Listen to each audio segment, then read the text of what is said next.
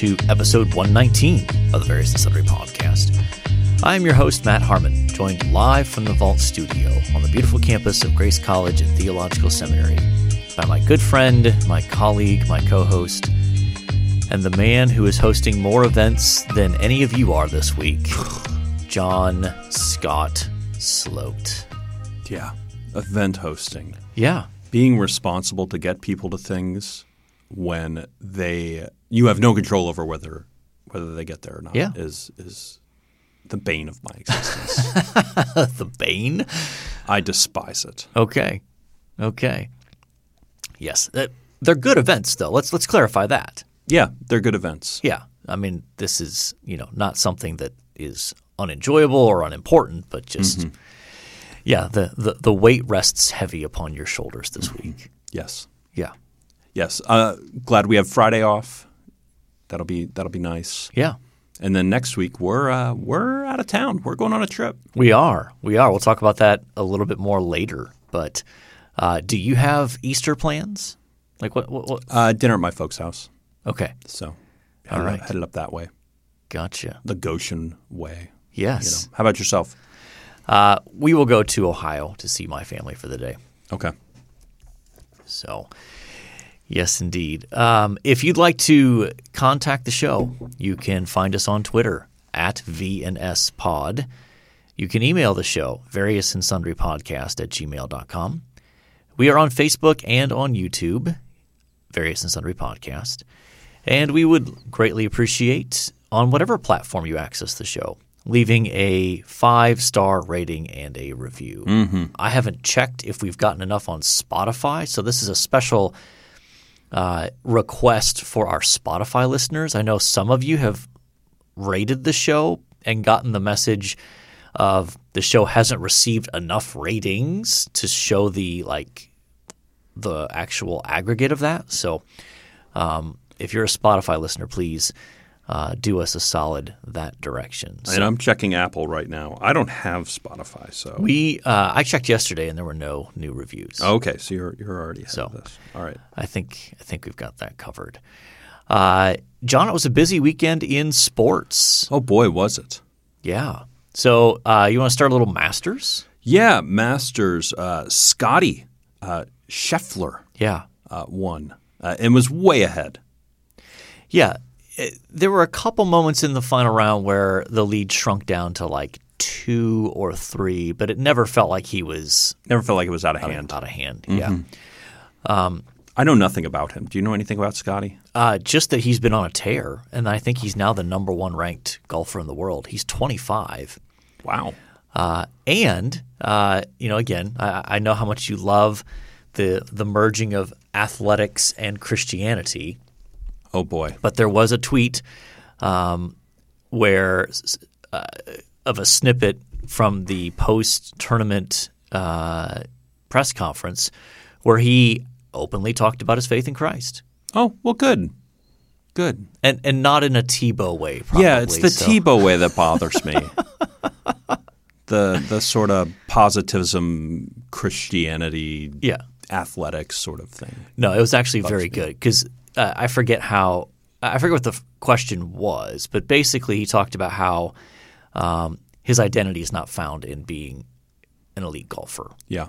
Um, it was really good, just um, grounded in his. Like my goal out there is to glorify God, and uh, my wife constantly reminds me my relationship with God is what matters most. That I'm secure in Him, and that frees me up to play, you know, in a way that's not putting undue pressure on myself. So, so, yeah. So, yeah. Um, I, did you see the guy he was paired with on the last day? I did not. Cameron No. Smith. Have you, Okay. Okay. Um, he um, he looks more like a baseball player, and what I mean by that is he's got the long hair. So you know you're wearing the baseball, you know, Yeah. like the the cap, and so you get the long. Fl- he looked like he could stroll out onto the mound at, Hmm. um, you know, at any baseball stadium. He had that kind of look, and he had uh, not quite the dirty stash, but like the stash. It was an interesting look he was Okay. Hmm. rocking there. But apparently he's like won two or three tournaments already this year as well. So Wow. the changing of the guard. Um, and of course, Tiger. Uh, that was a big story. Tiger made, the cut. Made the cut and did so pretty well. I think he was one over after two days, two over maybe. Yes. And then- now he had a rough weekend. Yeah, I think I think uh, his injuries caught up with him a little. Bit. Yeah, you could tell. Um, I mean, was that car accident a year ago? fourteen months. I heard it this morning. Fourteen months ago. And before that, he was recovering from back surgery. So just the fact that he was able to make the cut is impressive. I mean, I know Tiger's not a guy who's like moral victory kind of guy, but I mean, realistically, it was impressive. yeah, It was, yeah. yeah. And um, so and for the first day, he was in the mix. You know, he was within Yeah. striking distance, and Yeah. So um, the NBA regular season has come to an end. Play in tournament begins on Tuesday. when this drops, right? Yes. So uh, how do you feel about the um, NBA play in tournament? You know, honestly, I just had up my app looking at the standings, and it changes. I have to like reorient myself because I'm used to seeing like that dotted line underneath the eighth seed, sort of saying these teams get in, and now it's Right. like a dotted line. What is it under six and uh, and Yeah. uh, Yeah. So in the Eastern Conference, uh, this episode will drop April 12th, Tuesday, April 12th. So uh, you've got the Cavs, the eighth seed, against the Brooklyn Nets, which is so crazy to think. Like talent wise, oh yeah, you know, the Nets are arguably one of the most talented teams in the East, and yet here they are in the, in the seventh. So, uh, so the winner of that game gets the seven seed between the Cavs and the Nets. They're, they they lock in their spot. The loser then plays the winner of the Hornets and the Hawks, the ten versus the nine, and then the uh, the winner of that second game gets the eighth spot. So, and then in the West, uh, you've got Clippers versus the Timberwolves for the seventh seed, and then the loser of that game will play uh, the winner of the Spurs and Pelicans game. So, um, I mean, my interest in, is in a in the Cavs. I mean, the fact that they made the Sure. playoffs is, is um, a big deal, and uh, and even in the Nets, because you know that's a team that if if they figure it out, like they could win the East. yeah. And it, are, are they are they healthy? I don't know that Ben Simmons has played yet. Uh, yeah, if they could get Ben Simmons back uh, or at all, and uh, and remain healthy and, and get hot, they can yeah, make I mean, a run. when you've got Kyrie and KD, I mean, you can make a run. Mm-hmm. So that'll be interesting to see. Uh, noticeably missing from the playoffs, the Los Angeles Lakers and LeBron James. Yeah, Um, talk about a dumpster fire that season has been for them. and they just fired their coach yes, Monday morning. Uh, not surprising at all. Um, yeah, that that that the season looked doomed pretty early on between accumulating an all-star team from like 2013 Maybe even before that. Yeah, and then you add injuries, and that had no chance. That had no chance. Uh, baseball's begun. yeah. It's been fun. So how are the Mets doing? I, I- I have not paid one bit of attention. The Mets opened a four-game series in Washington, uh, and we won three of four. Mm-hmm. Okay. which is you know what what you want. Yes. And uh, today we start a three-game set in Philly, and so that should be a lot of fun. Also, uh, Philadelphia. Do you know much about the Philadelphia Phillies this year? no, not this year. Okay, so they've loaded up on a bunch of guys that are great bats, great offensive talents, but can't play any defense whatsoever. Okay. And so, kind of the joke is, Phillies are going to find a way to win games thirteen to twelve. You know, So they're they're trying the like church softball league approach. basically, basically. Although I don't, uh, does church softball still limit the number of home runs you can hit in a game? I, I don't I don't know. Okay. It's been years since I've played. I think I played one season. So yeah, that that's the Phillies. Uh, but the Mets, th they look good. Um, they've put, I think their lowest total was two runs in a game, and that was the game they lost. So everything else had four or more runs, I believe. Uh, pitching all looked really really good, and uh, yeah, off to a good start. It's a lot of fun. I'm winning my fantasy baseball matchup for the first week of the season here. Okay. against the guy that won our bracket challenge. Yes, uh, I did speak with him last night. Actually, Did you? Okay. I did. So we've confirmed what book he's. What did he choose? He chose Rebels and Exiles. Good for him. Uh, now, in fairness, he said, "Well, uh, the only book of yours I have already is asking the right questions." So he's like, "I don't know. Which one do you think I should get?" So Okay. I, I, I kind of steered him that direction. Yeah. But I'm I'm beating him pretty good right now in fantasy baseball. Hopefully Okay. that continues. yeah, That's a little revenge tour for me. there you go. Yeah, Grant's a good dude. yeah. Um, and then on a much sadder uh, sports note this weekend, uh, Dwayne Haskins, uh, former Ohio State quarterback. Won the national championship? No. No. Nope.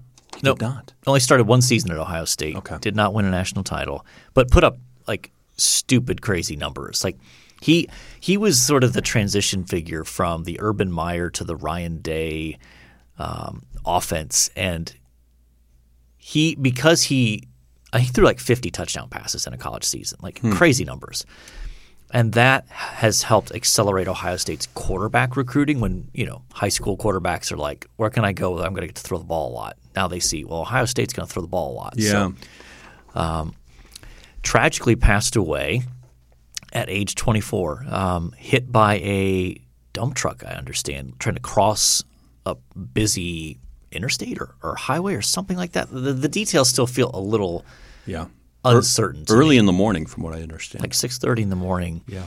And, and any time life is lost this young, uh, it's it's really really sad. and he's tw- yeah he's 24. He would have turned 25 next month, and um, yeah that that that hit me a little bit this weekend. Just I mean, when you've got a kid that age, you know, when you have a son Yeah. who's that age, and you think there's a family that lost a son the same age as my son is.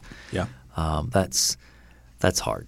Um, but yeah, he was uh, he's on the Steelers, and so was down in Florida, working out with some teammates, getting ready for the season, and just uh, just tragic. Yeah. So, um, I don't know that there's any easy way to transition on. Do you? Uh, no. Do you have anything else in the sports? I don't think so. That that seems to pretty much cover it from the Oh, weekend. there was something about the Masters I wanted to talk about. Did you? Yeah. So, um, of course, it, the beauty of Twitter is if you want to go somewhere to find out what you should be upset about, there's no better place than Twitter. like if you're looking for what should I be outraged about right now, If you're looking for something to be outraged about, Exactly. you can find it on Twitter. Yeah. without question, without question. Um, but I was watching at this point when when Rory McIlroy, who shot like a 64 on the last day, which is like if you're not a golf person, like Wow. a great round. Yeah. he he holed out from the bunker on 18 to finish his round. Oh, cool. So, um, well, people were crushing CBS because they're showing another shot. They're showing a guy lining up a putt, and Nick Faldo says, "I can't believe what I just saw," and they haven't shown it yet. And so he's like, "I'm not going to spoil it, but you're not going to believe what, what we're about to show you."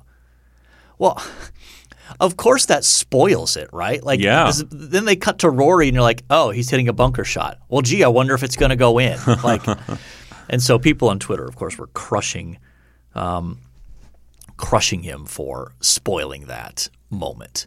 But what if it was totally different? Like, what if he's hitting this bunker shot and he hits a bird?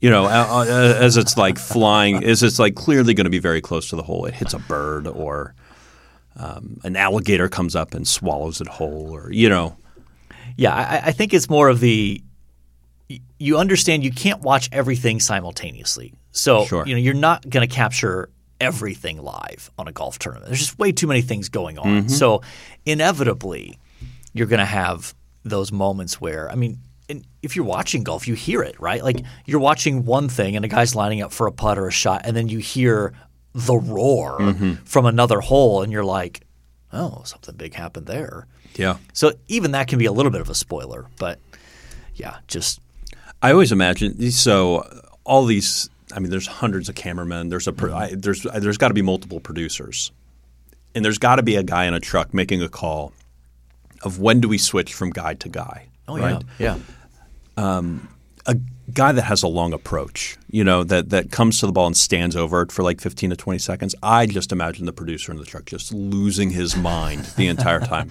hit the ball. Just hit it already. We've missed two other shots. Yeah.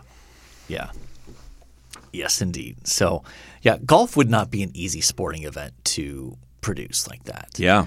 Um, a lot of moving parts. You know, I mean, with football or even basketball, smaller space, like, you know, you have different camera angles, but for basketball in particular, it's Just like one event. you pretty much stay. Everyone's participating in the same action at the same time.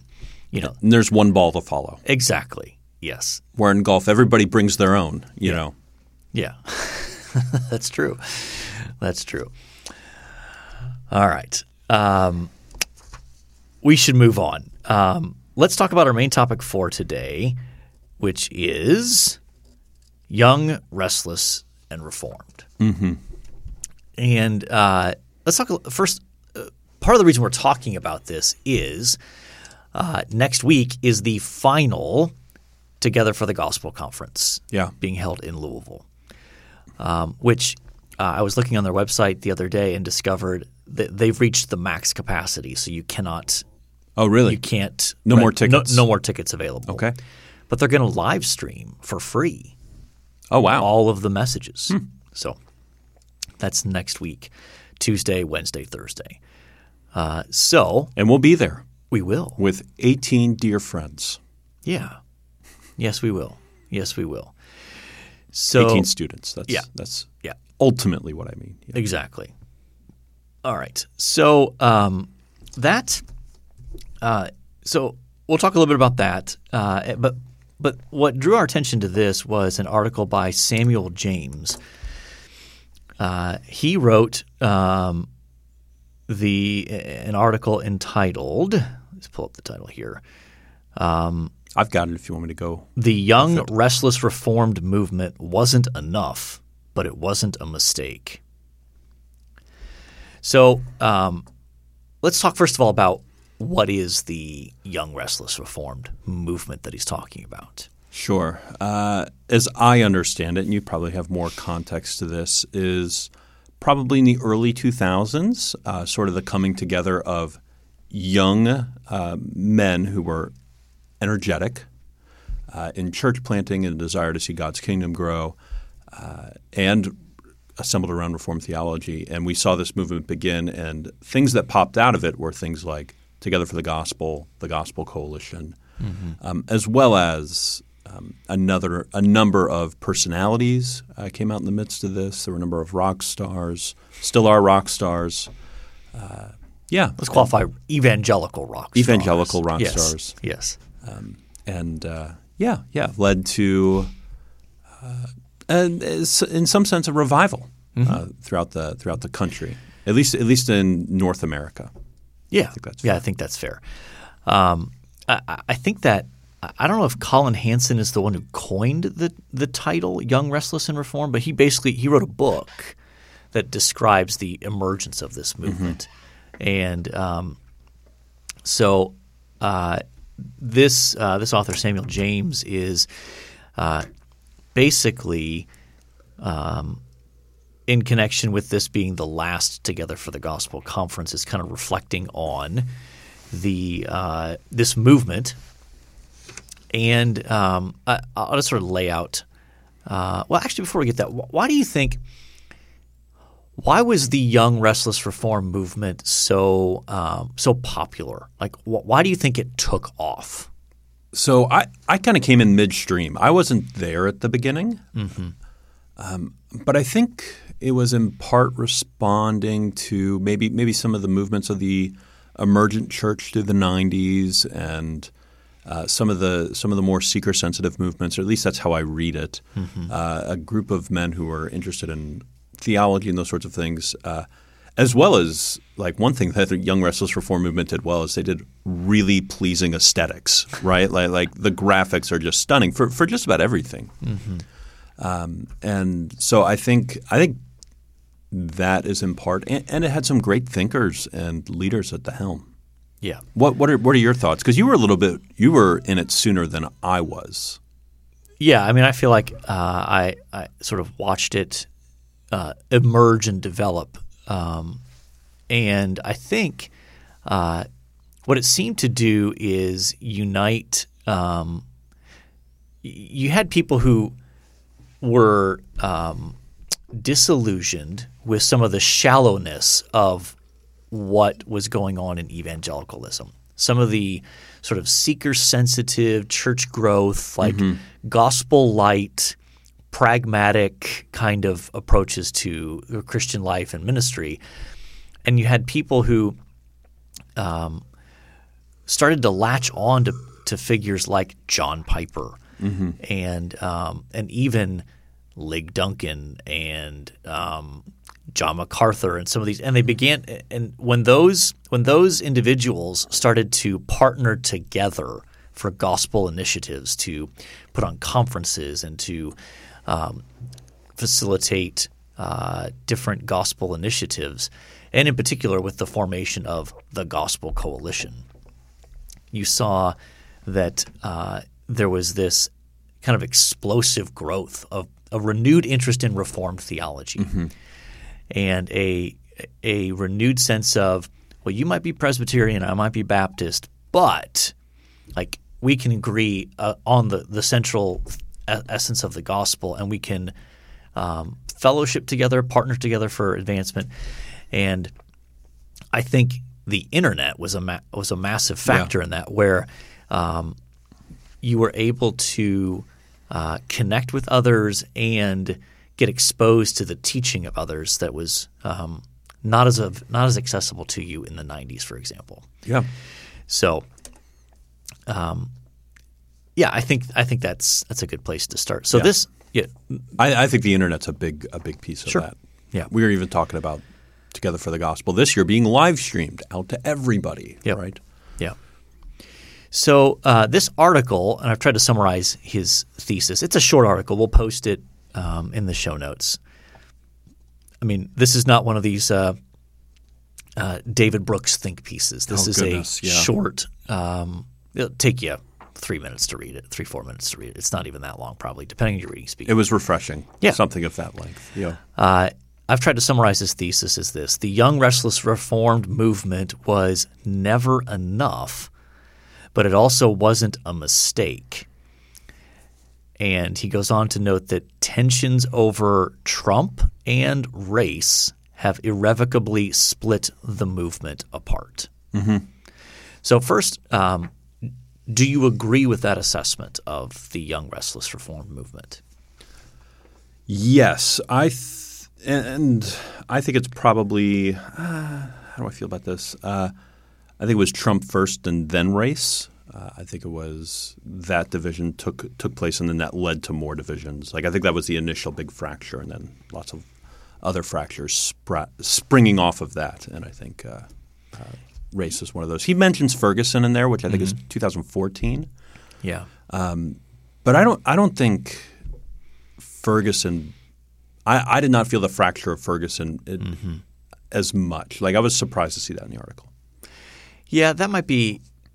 It might be an interest. Yeah, Uh, you might see that as sort of the initial kind of. If you think of the kind of like uh, analogy of a dam, like the the initial like small crack in the in the dam that then later events related Yeah. to race just like blew that thing open. Yeah. and now it's a gushing hole as opposed to a crack that was leaking water. Yeah. Yeah. So And you're putting your finger in it, and then another Yeah. one comes Yeah. open. And, yeah. Um, and, and basically, uh, what what James is arguing here is he's saying, look, if those two things didn't happen, this would not be the last T4G. I agree with that. I agree with that as well. Um, and I think, like, I remember. Uh, do you remember the 2018 T4G conference? That was the one where they where there was some discussion of race racial issues, and that was controversial. I don't think I was at that one. Okay.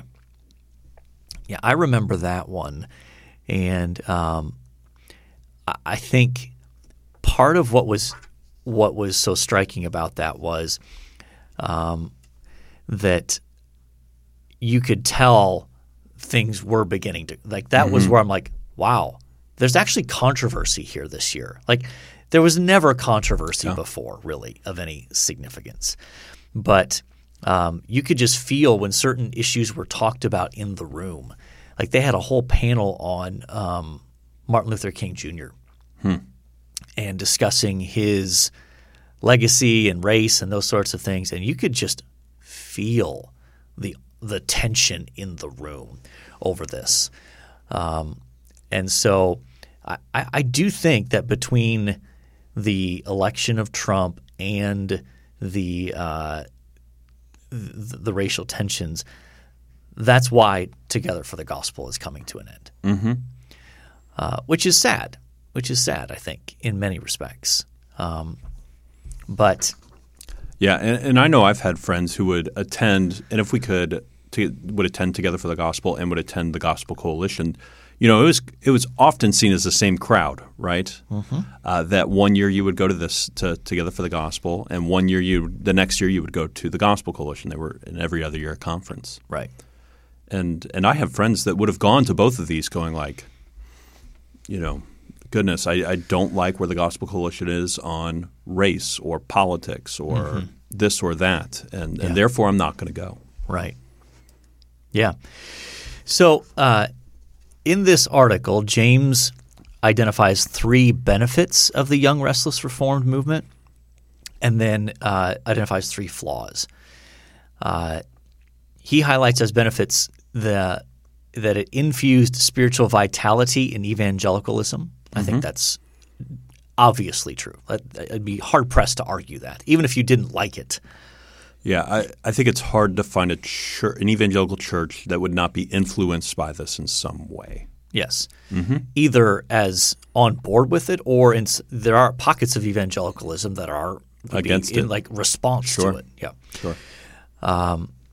it connected pastors and others who felt isolated. That's huge, mm-hmm.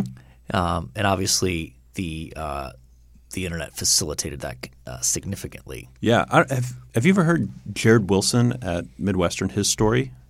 I believe he's a pastor in Vermont and was feeling isolated and, and got connected through the internet to a bunch of these other guys, and, and it revitalized his ministry there, caused him to get a, uh, I think, a doctorate, and and uh, got him eventually all the way to Midwestern. Yeah.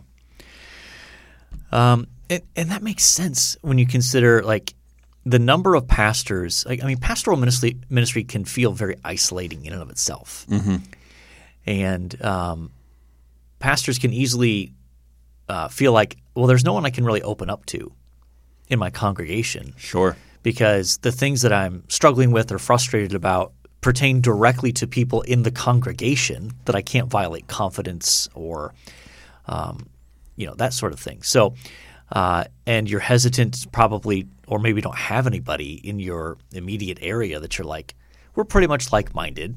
And so I could kind of open up to that person. So uh, I think that was huge in uh, connecting pastors and beginning to form some of those relational connections for that. Um, and that it produced an explosion of resources. Absolutely.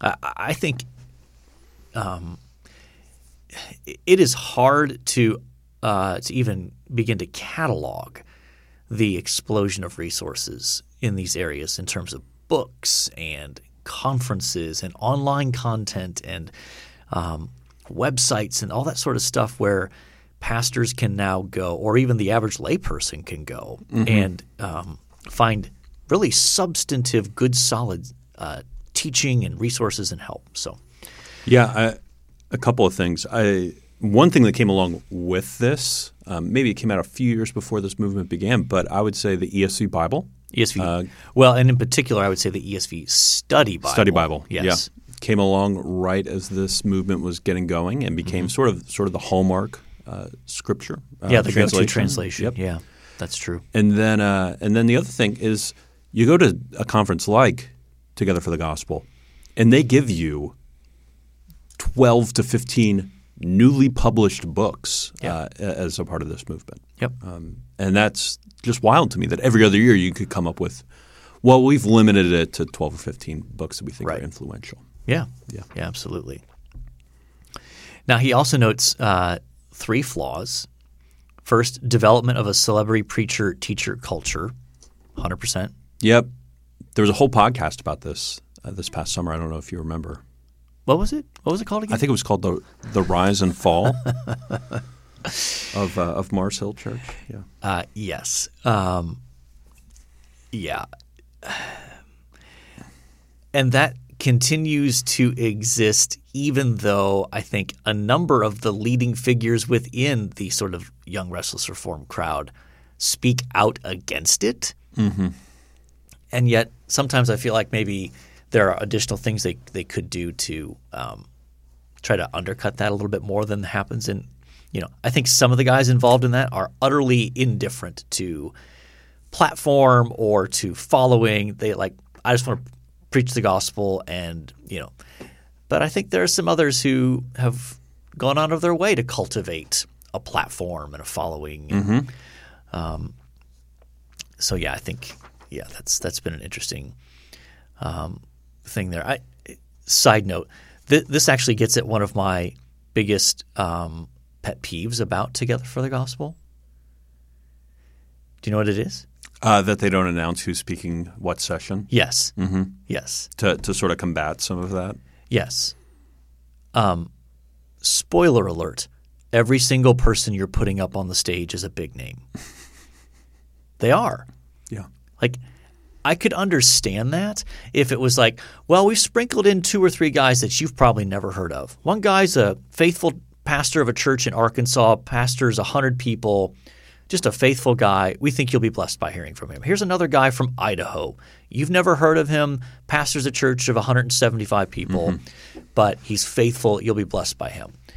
And we're mixing him in with Mark Dever, Lig Duncan, Al Mohler, and uh, David Platt. Well, of course, you'd be a little concerned about, you know, maybe guys would skip out on, you know, the no name preacher.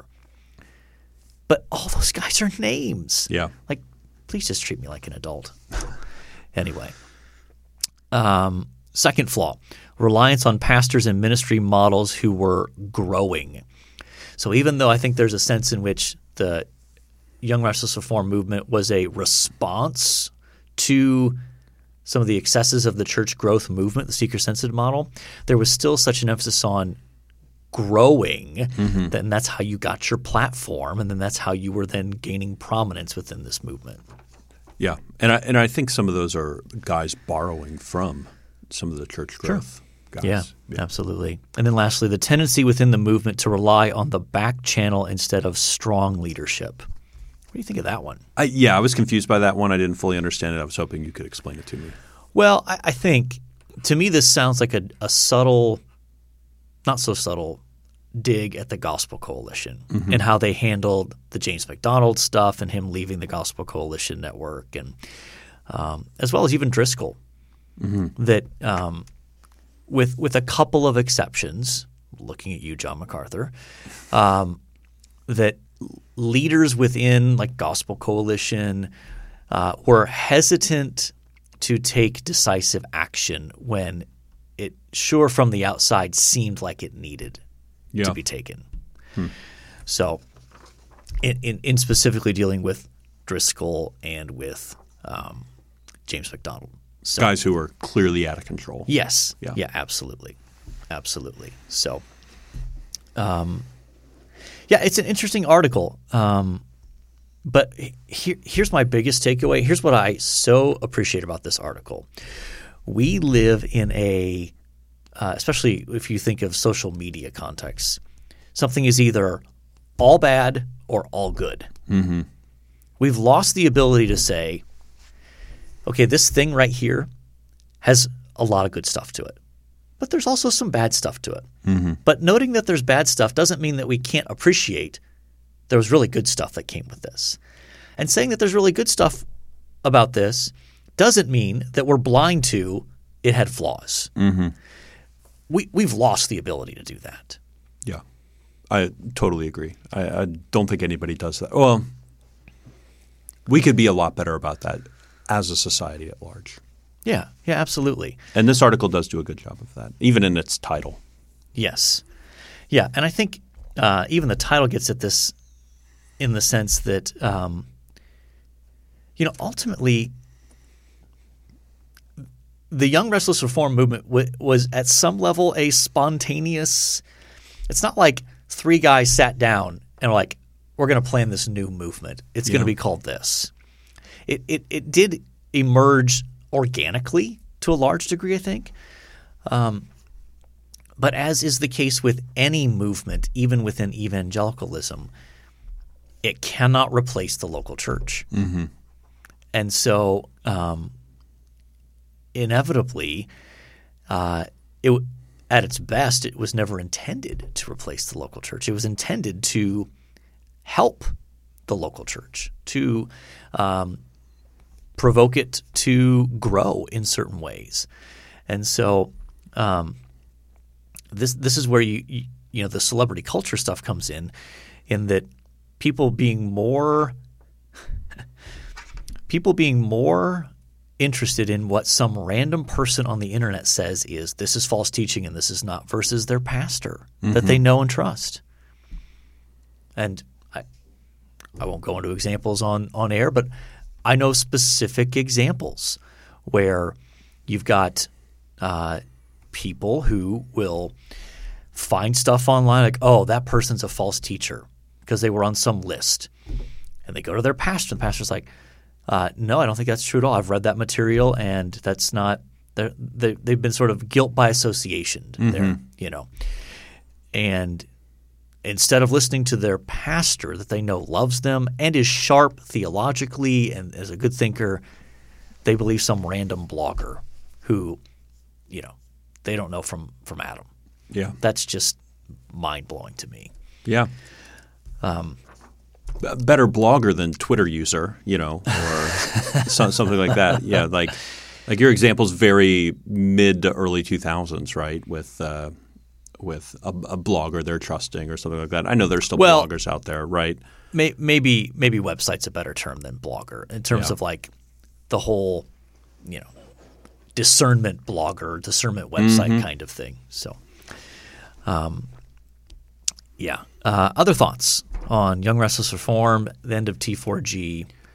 Yeah, my my joke was that young restless reform was really middle aged, tired, and reformed. You know, uh, the movement really grew up. You know, guys that That's what it is now. It Yeah. started young, restless, and reform. I. I even think when I when I became a part of it, I think I was on the coattails. I think my first to, I think my first gospel coalition was 2010. 10? 10 or 12? Mm. or no, Gospel Coalition was 11. odd years. I so think it would have it'd been 11. Yeah. yeah cuz uh, 2009 I was still a undergraduate student. So Is that the one in Chicago that you went? I went to one in Chicago. Yeah. And then they had a couple in Orlando. You know, the wilderness years. Yes. And then Yeah. uh years of exile. yeah, and then uh, and then it's been in Indianapolis ever since. So, yeah, yeah, I feel like when I when I came on board, I I, I think I've always felt like, oh, these guys are like 10, 15 years ahead of me, um, and I'm just sort of the young guy trying to soak it all in while I can. Yeah. Yeah. Um, yeah. It, there is a sense in which the young restless reform movement has evolved into um, middle aged, cranky, Mm-hmm. and um, still Still reformed, largely Yeah. reformed. Yeah. Yeah. Yeah. So, um, yeah, just fascinating to see um, how that's developed and emerged, and and now is um, you know arguably on the decline for sure. yeah, absolutely. So, And we'll see what's next if there is something next. well, I mean, Gospel Coalition in terms of conferences and things like that, the website that still seems to be going strong. Yeah, um, even though there's plenty of criticism directed at Gospel Coalition. Um, but uh, you know, T4G was never intended to be an organization. It was to, intended to be a loose network of people associated with each other.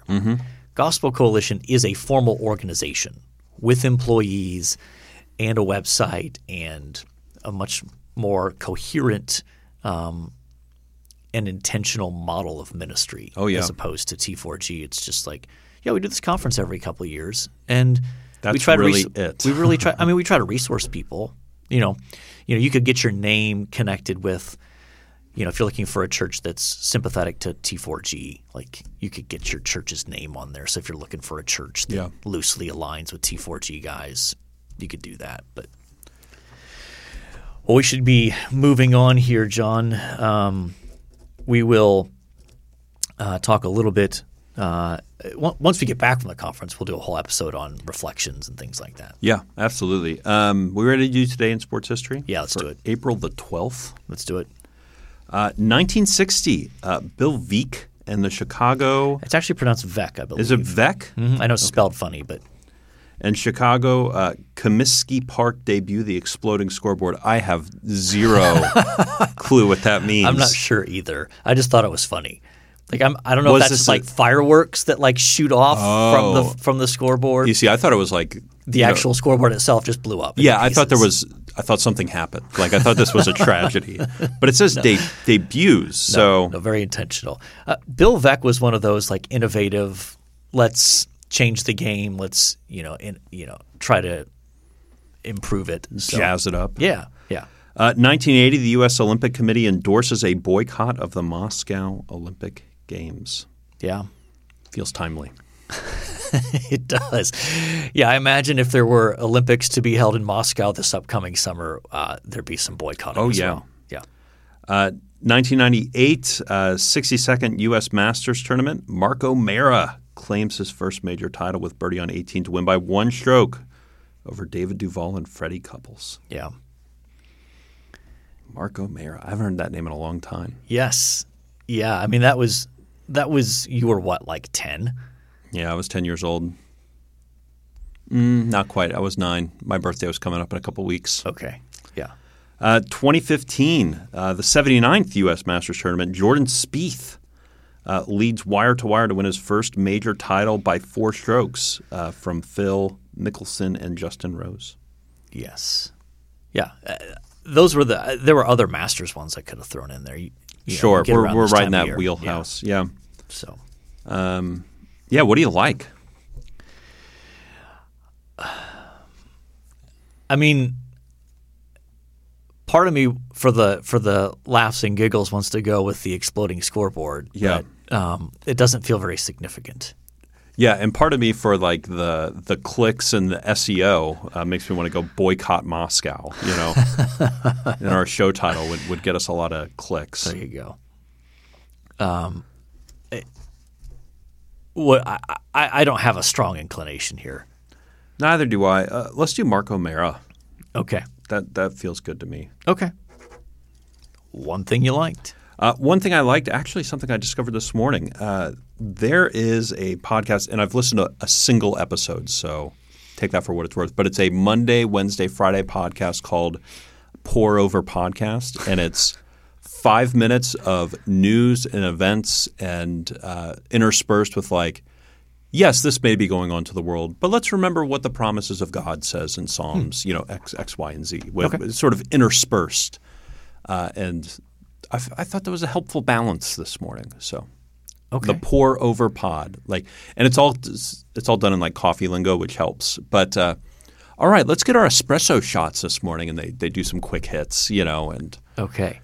So just to summarize, we've got coffee as a as as the overarching kind of meta narrative slash Sure. metaphor being used. the framing device, framing if you device. will. There you go. You've got current events Yeah, and you've got scriptural encouragement. Mm-hmm.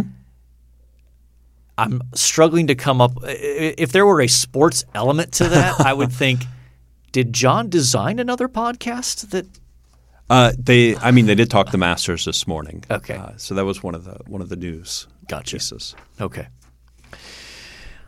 For me, uh, this past weekend, um, our oldest son, John, turned 24. Well, he turned 24 earlier in the week, but we got to celebrate this past weekend. So it was good to have him uh, visiting us from the Indianapolis area. Good to good to hang out with him.